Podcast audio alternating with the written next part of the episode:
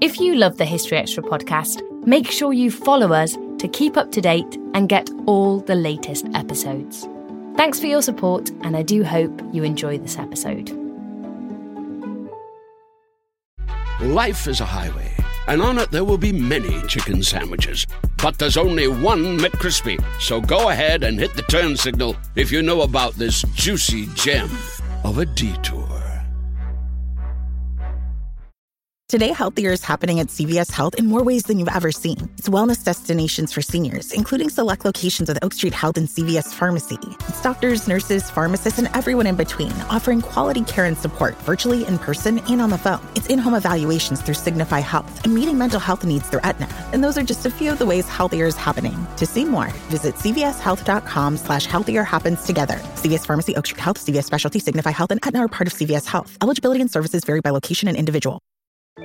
Elevate every morning with Tommy John's Second Skin underwear.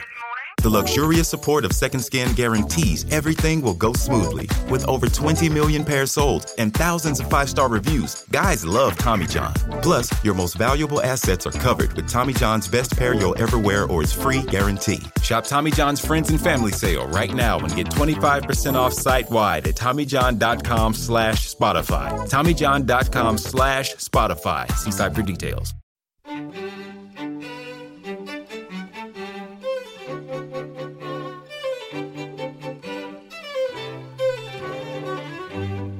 really was the Somme that made the um, made the Germans think for the first time that there was a chance that they were going to lose the war. That was Andrew Roberts talking about the consequences of the Battle of the Somme. Anti unionism um, was a very strong component of popular support for Jacobitism in Scotland in the early decades of the 18th century. And that was Christopher Whatley discussing the Jacobites.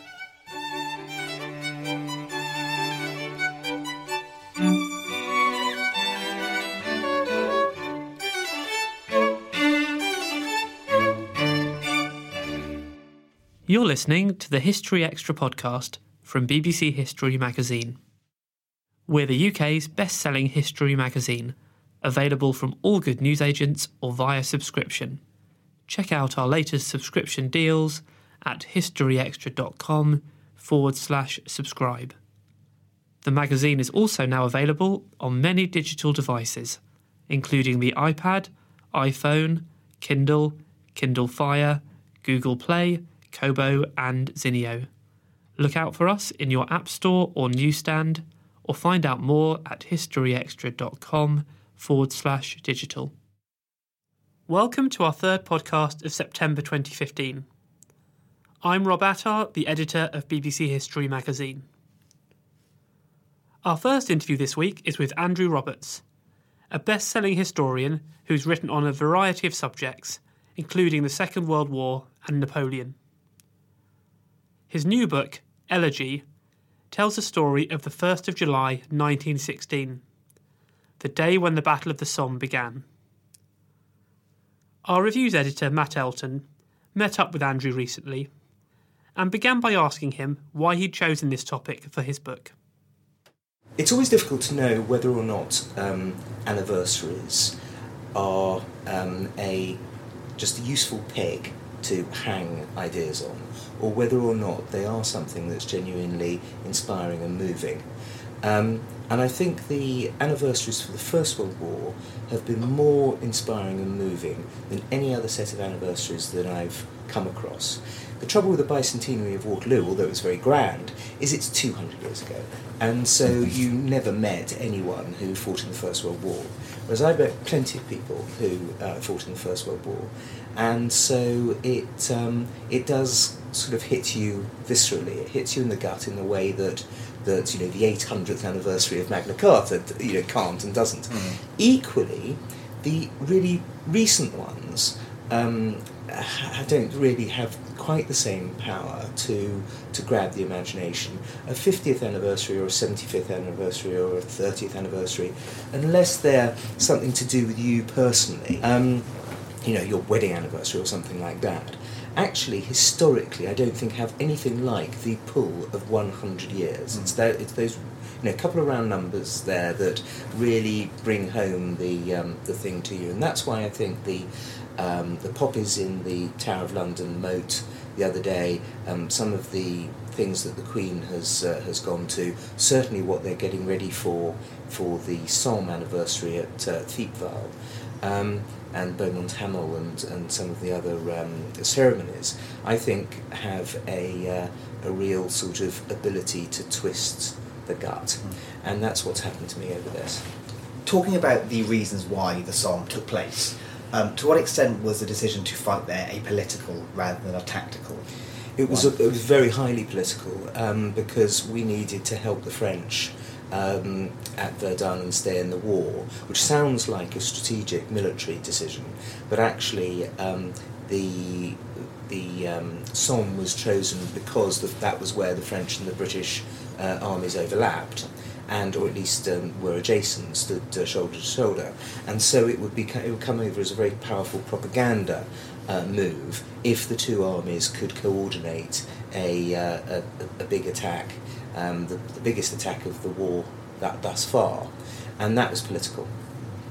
Um, talking about the High Command, what problems were there in the run up to the battle within High Command? The major problem, of course, was that um, the British Expeditionary Force, um, by then under under Haig, from December 1915 onwards under under General Haig, um, was subordinate to General Joffre and the uh, and the French. Understandably, in a, so, in a way, you know, you're fighting in France, and the French have a much larger army than us, and the overall direction of the war really had to be theirs.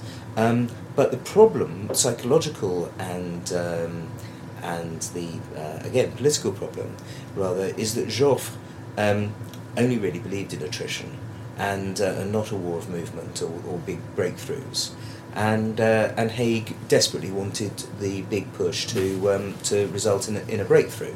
Um, and uh, and have a much more fluid form of um, of uh, warfare, and it wasn't until 1918, of course, those famous three last months of the war, that Haig got what he wanted. Otherwise, it was the Joffre view of warfare that, of course, um, triumphed, and uh, and as a result left as many dead as the as the First World War did. So, so you've got that tension, um, which ne- was never said in so many words, um, but we can see that that must have been a tension.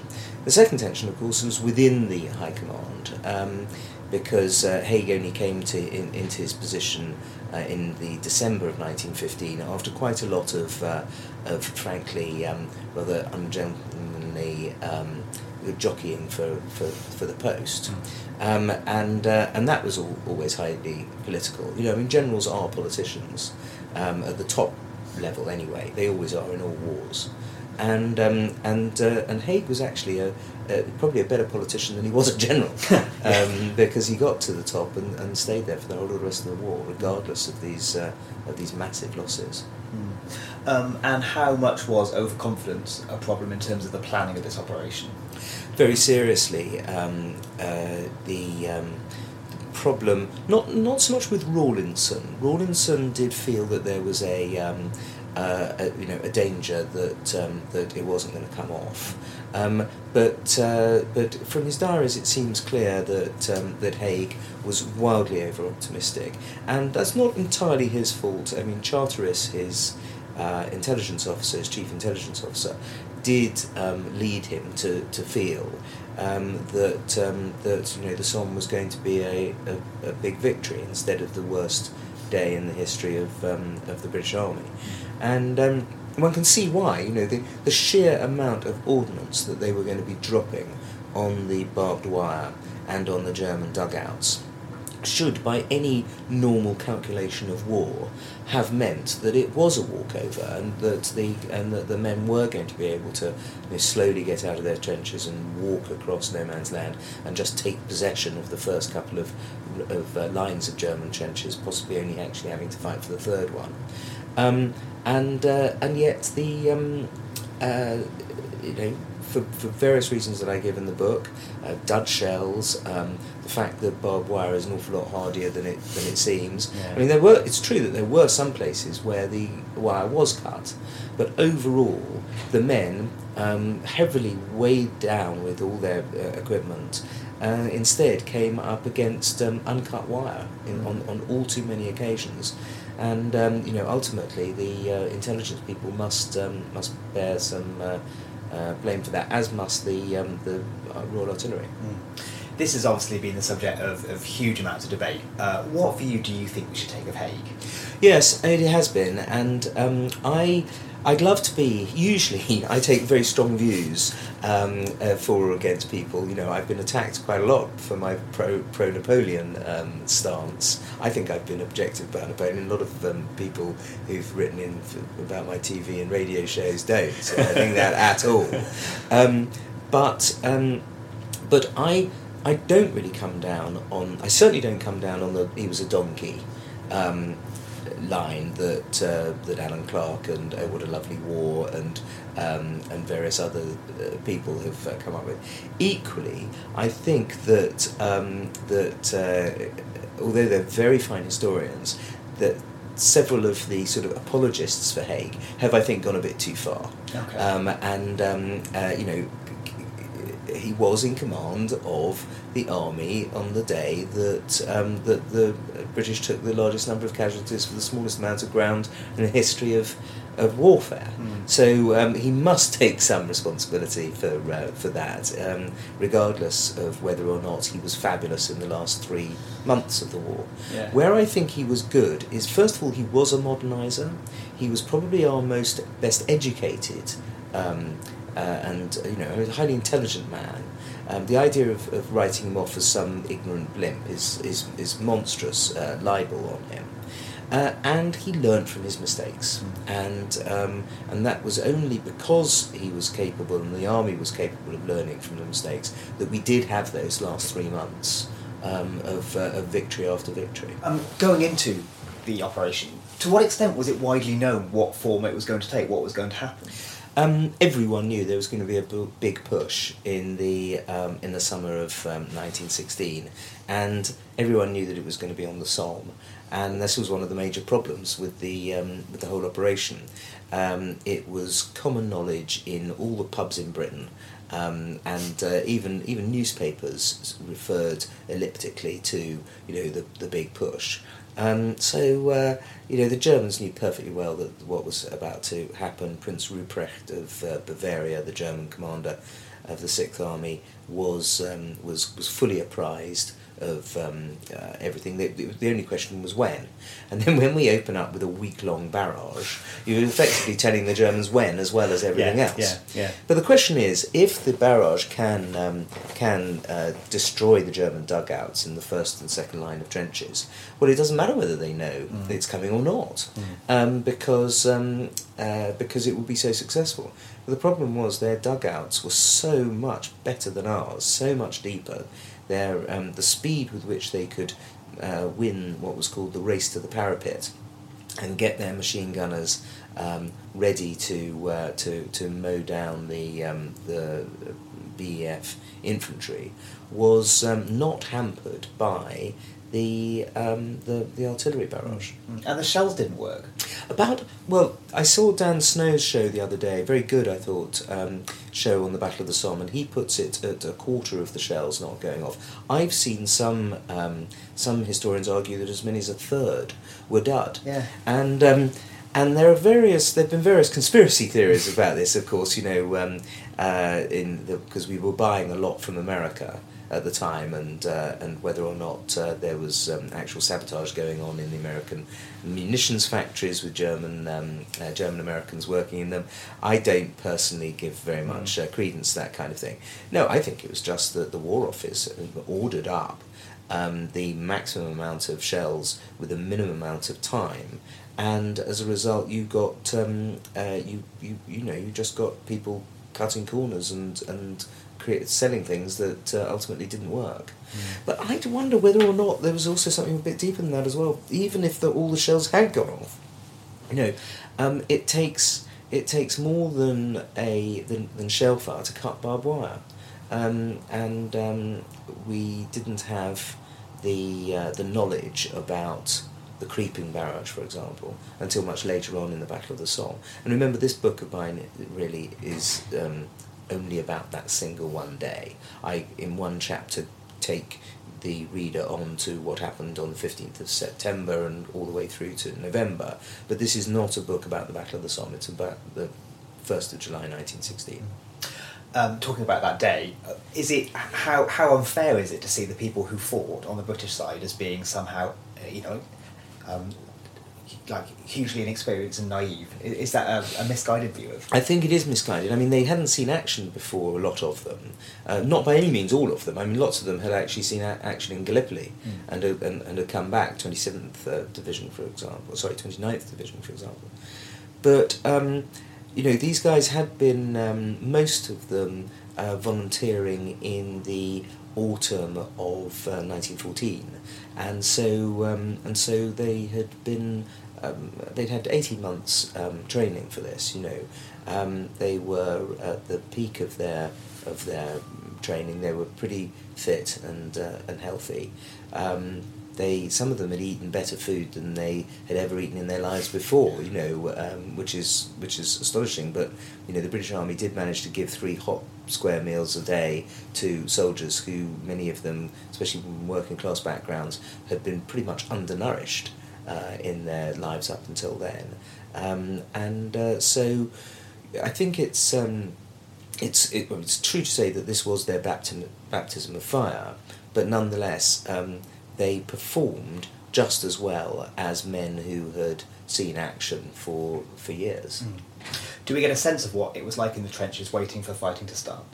Yes, luckily, um, this is a very literate um, generation, especially the officers, and um, and you know you, you can easily go well beyond the famous poetry to uh, to read. The Imperial War Museum, for example, has got uh, some wonderful letters, many of them unpublished. In fact, most of them unpublished, um, and uh, and I've managed to get some uh, some superb. Um, testimonials from people in the uh, sorry testimony from people in the um, uh, in the trenches about what it was like, and um, actually in a way the although it sounds awful to say it. The um, the Somme wasn't anything like so bad as uh, as Passchendaele, for example, because there wasn't mud. It was the first of July. It was a it was a you know it was a hot day, and it had been for uh, for, for much of that summer, and so it wasn't one of those classic First World War battles where people are up to the top of their puttees in the most glu- glutinous um, you know mud, which must have been absolutely horrific Yeah. trying to cross ground under those circumstances with the duck boards and the and the and the you know water and the rats and all the rest of it. And then they had much more of a problem with mayflies and mosquitoes and uh, and midges. And the sun shining on the biscuit tins on their back.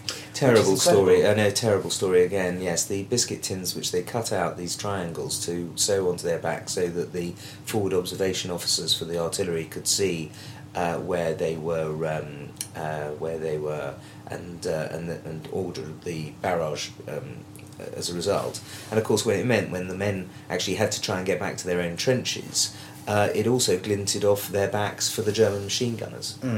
Um, for people who might not know, what was the terrain like that this all took place in? What was the landscape like? Um, undulating grassland, um, chalk, uh, and you saw the chalk when the mines exploded. The um, uh, the chalk came down and took minutes to, to came down and covered everybody in a, in a sort of white uh, chalky substance. Um, this, of course, was um, uh, yes, it was it was chalk. It's the same. It's the same um, geographical um, geographical fault line as you get in the South Downs. Okay. Um, you know, it goes right the way under the channel and, and, and across. So, uh, so if you think South Downs, then you've got a good um, idea of Picardy. Um, so all the bombardment had taken place. Um, the order was given for the men to start advancing, Yeah. which they did really slowly. Um, Yeah. Do we get a sense of what the Germans made of?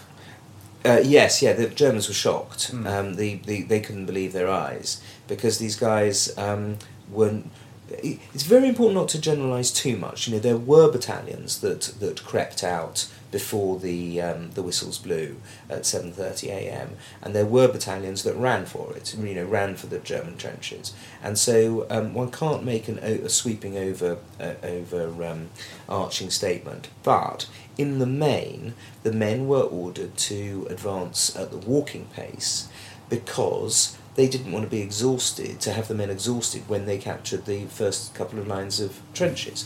And one can understand if you're carrying uh, what was averaging about 60 pounds uh, on your shoulders, um, you know, uh, your own kit, but also rolls of barbed wire, sometimes Lewis guns, sometimes Bangalore torpedoes, sometimes um, the um, uh, stretchers and, and the rest of it. You know, if you're if you're carrying all that kit on top of the kit that you carry normally, which was also pretty um, pretty heavy, including water, which of course is the most uh, cumbersome thing to carry anyhow, um, then to try and do it even at a trot would leave the men completely breathless um, by the time they uh, they got across no man's land.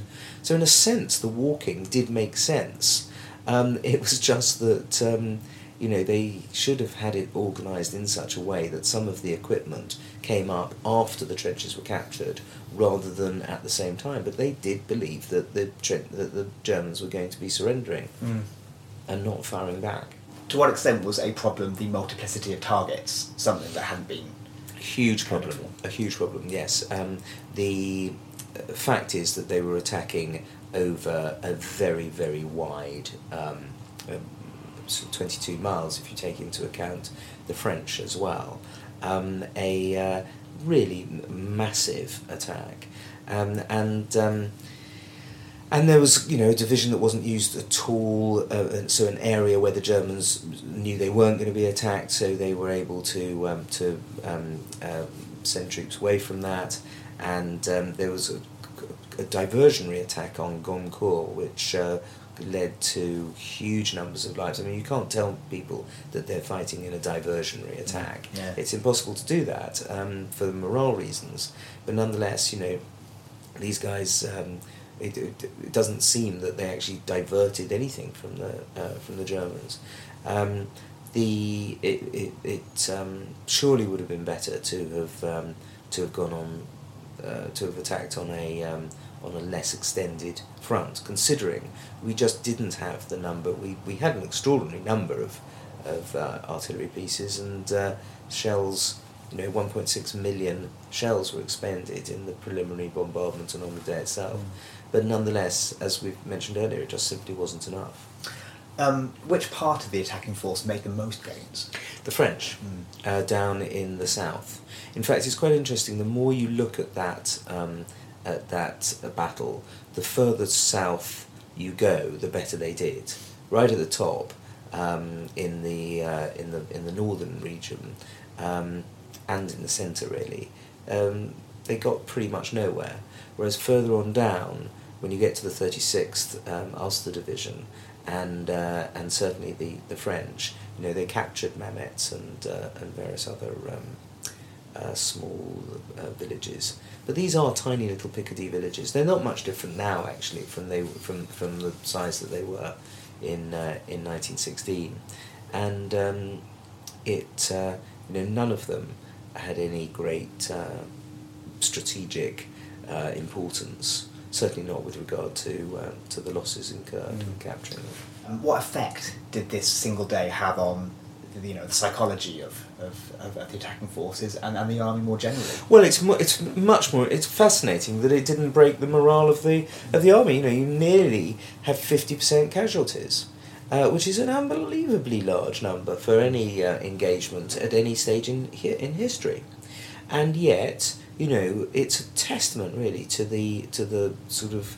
cheerfulness of the uh, of the British fighting man, who was the British working man effectively. You know, I mean these these guys had um, had come straight from their from their farms and offices and uh, and factories, and um, volunteered, and yet even a an attrition rate of uh, fifty percent was not enough to make them um, you know, to break their morale. In the way that, of course, the French um, the following year mutinied, the entire Russian army mutinied, and in 1918 the German army mutinied.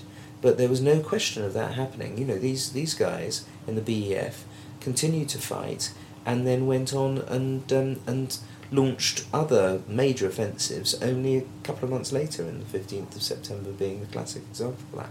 So um, it's uh, it's just as I said that the um, that the bravery they showed was uh, was um, is is very moving. I also think the the sheer doggedness um, and uh, and willingness to uh, to carry on fighting in circumstances where certainly month upon month upon month you'll you, I mean to have survived from the beginning to the end of the Battle of the Somme um, when almost certain death faced you uh, on a daily basis just is something that almost defies belief. And how did it change the Germans' view of the British? Uh, well, of course, um, at the beginning they um, they thought we were mad to have, have walked over no man's land carrying sixty pounds of um, of equipment and you know getting no more than a few yards and being cut down. Um, but by the time that the that the battle ended in November, and it was ultimately, insofar as you can say this of any of any kind of engagement where quite so many men have died, it was a British victory. I mean, it pushed the Germans back to the Hindenburg line. Um, eh, the um, uh, their respect for us as a as a fighting nation went up hugely because we hadn't done terribly well in 1914, 1915. And so, um, it, but it really was the Somme that made the um, made the Germans think for the first time that there was a chance that they were going to lose the war. Is it right to see the slaughter as unavoidable, do you think? No, um, I mean it's important that w- that we retain the offensive and the initiative. You can't just fight the First World War by stopping and hoping that the other side are going to uh, are going to you know fall to their um, to your machine guns. I mean you c- you you you don't win wars by by not going forward, but um, and it's also really true to remember, um, and in many ways it's ultimately the most important lesson of the Somme, is that the is that the high command and the general staff did, and the officers, you know, and junior officers did learn the lessons. Uh, and you know you do get the creeping barrage, and you get um, infantry tactics completely altering, and uh, and uh, so so in that sense, the Somme did lead ultimately to the victory two years later. But was the was that level of of blood loss necessary? Is that what you're asking? Well, the answer has to be no. I mean, they, you can't. One can never say that that the death on one day of nineteen over nineteen thousand people was necessary, Um, especially for so little um, ground gained. Yeah, yeah. Um, what are the consolations uh, from this single day then? Do you think, are there any that we can take? Yes, I think first of all the the, the stories of heroism, the um, the immense um, courage shown by ordinary people um, in extraordinary circumstances. Um, that's the first thing. The second thing is the um, uh, fact that, as I mentioned, the the um, lessons are learned, and uh, you have by nineteen eighteen certainly a far uh, more efficient, um, tougher um, army, which is uh, is ready to um, to break the German uh, army, and so uh, so that's a positive, I think. Um, but the, really, that's that's all you can uh, take away. Otherwise, it is a it is a truly truly terrible story of uh, of um, uh, massacre.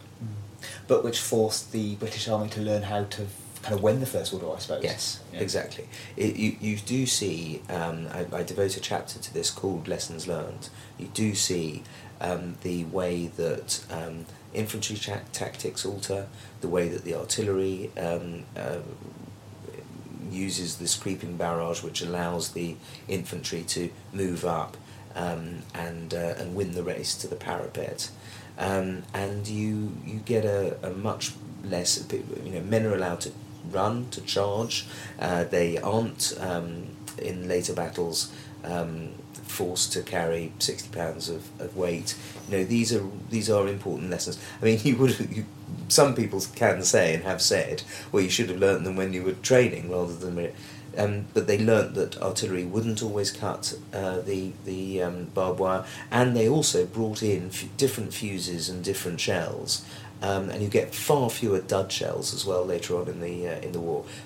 Better fuses and better shells, which actually can cut um, cut wire. Yeah. So um, you you have the invention of the tank, of course, because the, this barbed wire is such a serious um, thing. Well, the tank just goes straight over barbed wire and and um, uh, and trenches.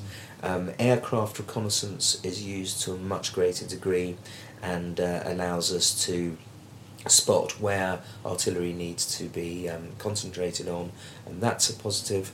Uh, you know, it was um, it was a steep learning curve for the uh, for the British Army, but they did learn, and they learned better than the German Army, and much better than the American Army actually, which came over even though it en- entered the war, you know, three years after the war had been declared. Um, it um, it took a, a lot of um, pain on their part for them to learn the lessons that had already been learnt by the BEF. Um, and finally, how would you like this book to change people's views of this one day uh, in history? I suppose. Well, I, I mean, in a way, I'd like them. Anyone who still believes in the donkeys theory, this sort of chateau generalship of um, of upper class twits who um, who didn't care about their men's um, being their men being slaughtered, uh, and um, fighting miles behind the lines and and um, and doing it in a moronic way. I, I hope that that actually the the sort of um, uh, Blackadder view of the of the First World War. Um, I think um, really I hope this book uh, puts an end to, to that. Equally, um, the the sort of revisionists lot who um, who uh, make Haig out to be um, better than he was. I think they they uh, have gone too far now. So what I'd like this book to do is to um, really present a much more rational uh, and, in my view, much more believable um, view than either of those two extremes. That was Andrew Roberts. Elegy, The First Day on the Somme, is out now in the UK, published by Head of Zeus. In the US, it is due to be published next month, also by Head of Zeus. And you can read more from Andrew and Matt in the October issue of BBC History magazine, which has just gone on sale. Also in this month's issue, there are articles on the first emperors of Rome, the Battle of Agincourt, Alan Turing, and interwar Europe, among other things. You can get hold of our October issue in all good newsagents and digitally. And once again for this month, we're continuing our service of providing audio versions of some of the articles. You can listen to these on our iPad and iPhone editions, and also online at historyextra.com forward slash October audio. Meanwhile, here's a reminder that our autumn history weekends are almost upon us. Our event in York begins next week on the 25th of September, while our Malmesbury weekend takes place from the 15th to 18th of October. There are still tickets available to some of the talks at both weekends, so if you would like to come along, it's not too late. Visit historyweekend.com for more details and to purchase tickets. Life is a highway, and on it there will be many chicken sandwiches. But there's only one McCrispy. So go ahead and hit the turn signal if you know about this juicy gem of a detour. Elevate every morning with Tommy John's Second Skin Underwear.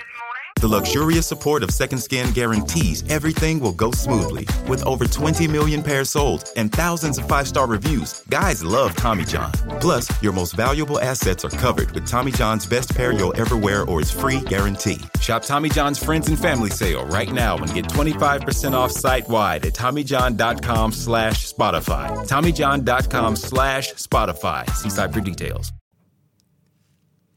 This year sees a 300th anniversary of the 1715 Jacobite uprising, one of the most dramatic moments in a lengthy battle between the British state and those who wanted to put the House of Stuart back on the throne. To discover more about the story, our deputy editor, Charlotte Hodgman, spoke to Professor Christopher Whatley. To start off with, who, who actually were the Jacobites and what, what do they actually want to achieve? Right. Well, the Jacobites were the followers or supporters of uh, the Stuart, the mate, the Stuarts, who had been, who in the form of James the Seventh of Scotland, James the Second of England, had lost their crowns in, in England and Scotland um, at the time of the so-called Glorious Revolution of, uh, of 1688, uh, early 1689. So they were the, the Jacobites were the supporters of this um, this uh, this dynasty, um, which had lost its place um, when William uh, and his wife Mary uh, succeeded to the, the British thrones, if you like, in, in 1688. Uh, what did they want to do? Well, the, the, the, well, you've got to distinguish, I think, between the, the, the male, the Stuarts themselves, and what they wanted, and what their supporters wanted. Um, mm-hmm. And sometimes there's an overlap, uh, but not always, always. It's not always the case. Obviously, the, the James the Seventh, and then his son and his grandson. That's James, his son, and then Charles Edward Stuart, the so-called uh, young pretender, Bonnie Prince Charlie. They wanted to regain their British, uh, you know, the British kingdom, if you like, or British kingdoms, or they, they wanted to, to become monarchs again. Why they wanted it was because they believed that they, certainly in Scotland, they believed they uh, there was an unbroken line of Stuart monarchs going back perhaps a couple of thousand years. That was that was almost certainly not quite the case, but certainly uh, for many centuries, Stuarts had had reigned on the Scottish um, throne. Uh, different in England, of course, because James the uh, James II had succeeded in 1603 uh, but but that was formerly, of course, the, there was a series of English monarchs, which you will know much more about than I do. uh, um, um, in Scotland, the the supporters of James and then his uh, his, his, son and then Bonnie Prince Charlie wanted a, a, change of religion because at the glory at time of the Glorious Revolution in Scotland, um, the Episcopalians had been replaced by the Presbyterians.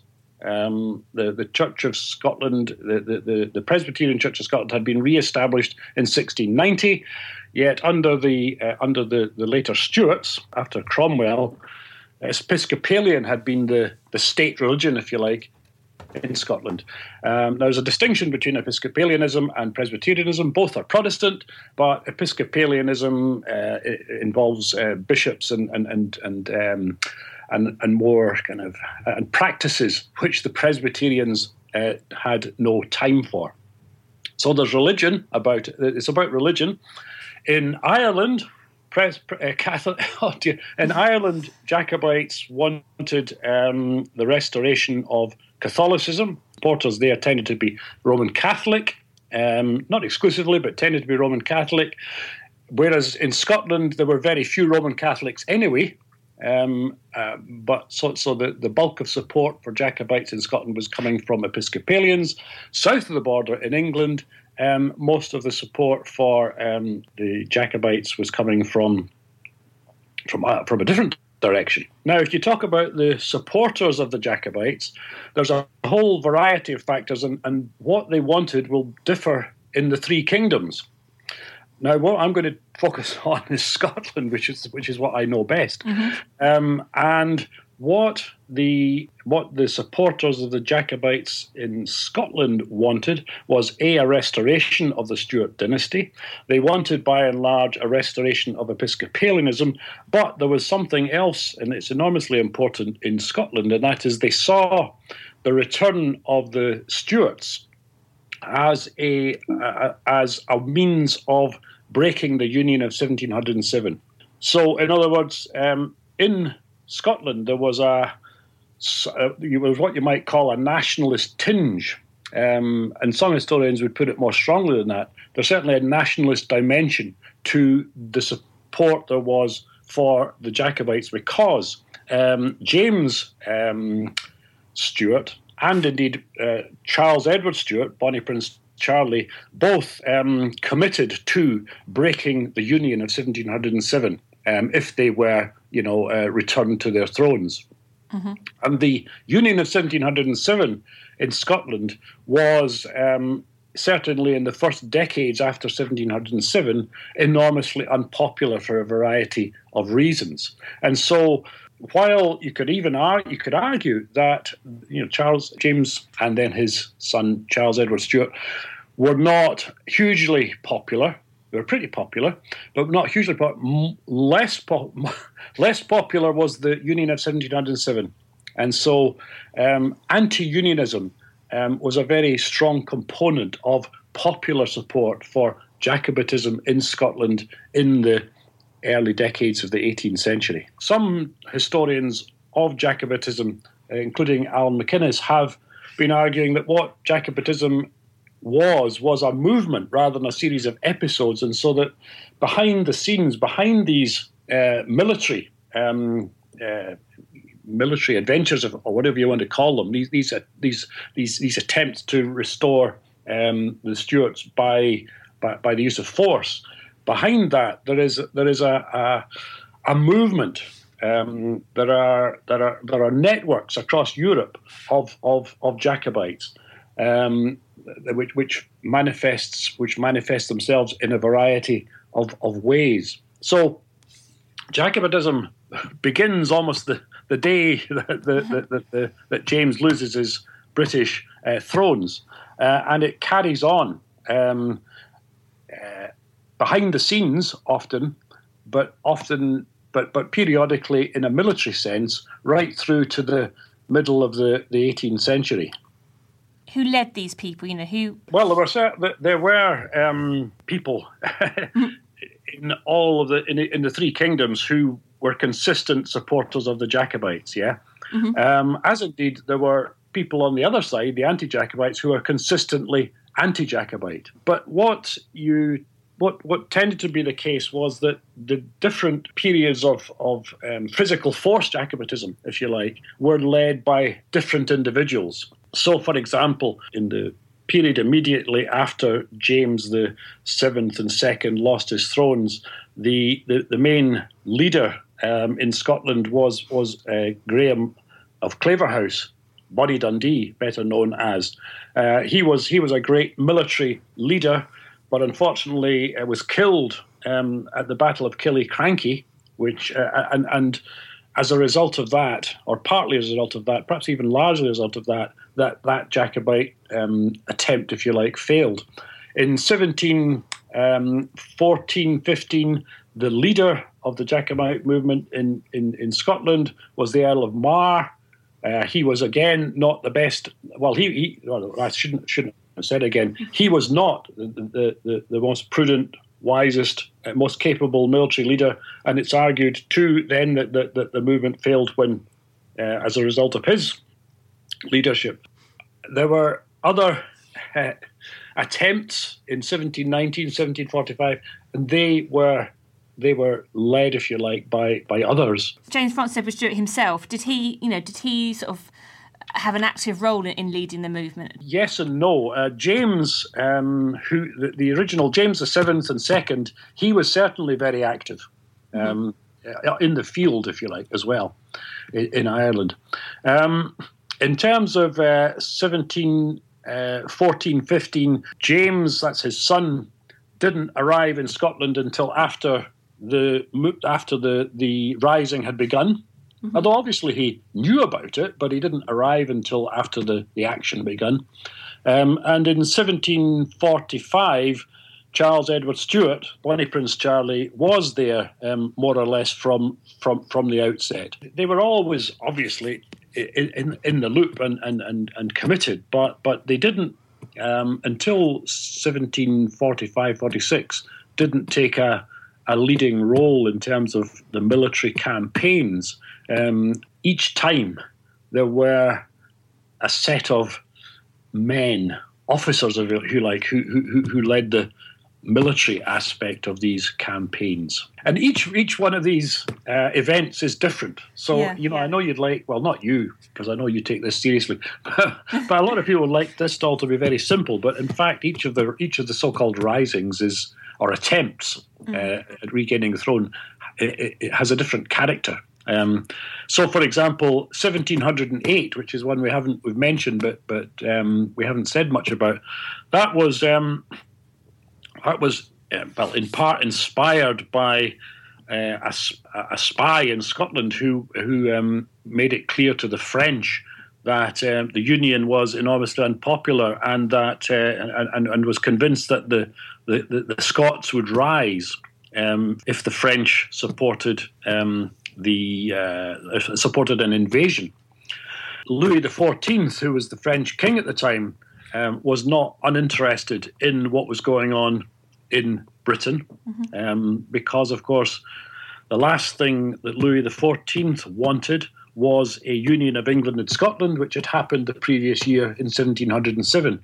So that was um, that was uh, the 1708 attempt, invasion invasion attempt, was um, was was very much French um, French inspired, although um, the French commander um, of the fleet wasn't hugely enthusiastic about his mission, and that was one of the reasons that that didn't succeed. When in fact, 1708 um, had the French forces forces landed, it is argued, and certainly by Daniel Szechi, that that could have been uh, a, a, a success for the Jacobites because the Union had only been you know, forged or, or, or forced through the Scottish Parliament uh, 12 months previously.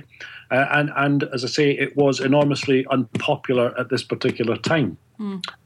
And with the Jacobites uh, uh, assuring Scots that they would be overturning the Union, th th th- you know, you can see why there would be such popular support for them. What about Bonnie Prince Charlie? I mean, he people seem to have lots of different opinions about him. Um, I mean, what was his role, and, I mean, how how useful was he, you know, to the cause? Did he sort of help or, or hinder it? Would you say?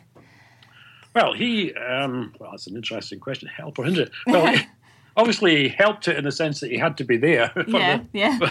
Um, um, he was certainly a very, uh, appears to have been a, a a charismatic character.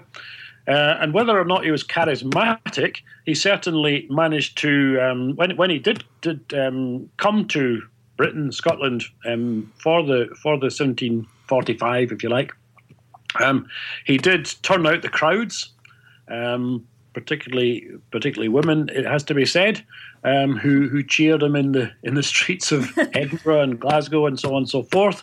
Um, you know, he was the he was the figurehead, and and he was an attractive, uh, relatively young man at the time, and um, said many of the right things in. In the sense that um, he, he he knew which strings to pull, if you like, politically, um, in terms of his messages about breaking the union, for example, uh, would would be- would be one of them. Um, so in that sense, he was he was he was a, he was a good thing, obviously. Well, on the other hand, um, it does appear that uh, he took the advice of the wrong uh, officers. You know, he had a, he had a group of officers, um, military officers, advising him on on the campaign, and he tended um, to side with with with with, some Irish um, officers um, who appear to have been less prudent um, than some of the others who were urging more caution uh, about the, the, the you know the campaigning about where to where to fight the battles and so on and so forth. Um, so in that sense, his judgment was probably not the best. That was Christopher Whatley talking to Charlotte Hodgman. You can read more from them in the October issue of BBC History magazine, which, as I mentioned earlier, is currently on sale. And just before we go, we're currently running a survey to find out what you think about this podcast and whether there are any aspects that we could improve. We'd very much appreciate your feedback, so if you do have a couple of minutes to spare, please visit historyextra.com forward slash pod survey. Well, that is pretty much it for this week, But do please listen in next time when we'll be broadcasting a lecture from our 2014 History Weekend. Thanks for listening to this History Extra podcast, which was produced by Jack Fletcher. Do let us know what you think about this episode by emailing podcast at historyextra.com, and we might read out your messages in future episodes. Alternatively, why not keep in touch via Twitter or Facebook, where you'll find us at History Extra. For more great history content, don't forget to visit our website historyextra.com, where you will find history quizzes, galleries, articles, and more.